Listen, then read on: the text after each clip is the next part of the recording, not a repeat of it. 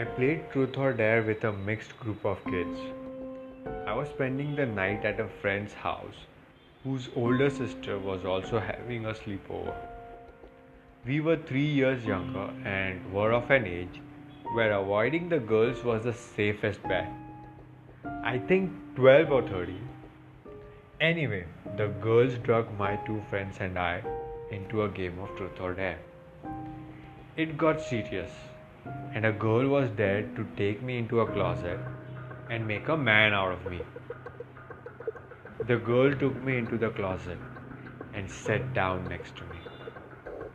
She held my hand, said we were going we weren't going to do anything, and we stayed in there for about 20 minutes while the game continued.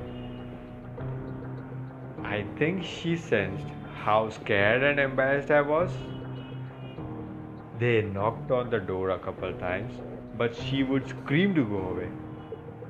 The whole time we were in there, we talked about how stupid the game was and that she was sorry that I got singled out.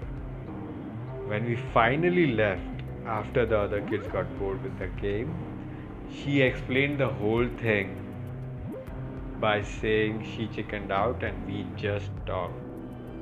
The way she explained it, it didn't even become a thing, and the night was uneventful as any other night. So, yeah, guys, no juicy things for you today. Have fun.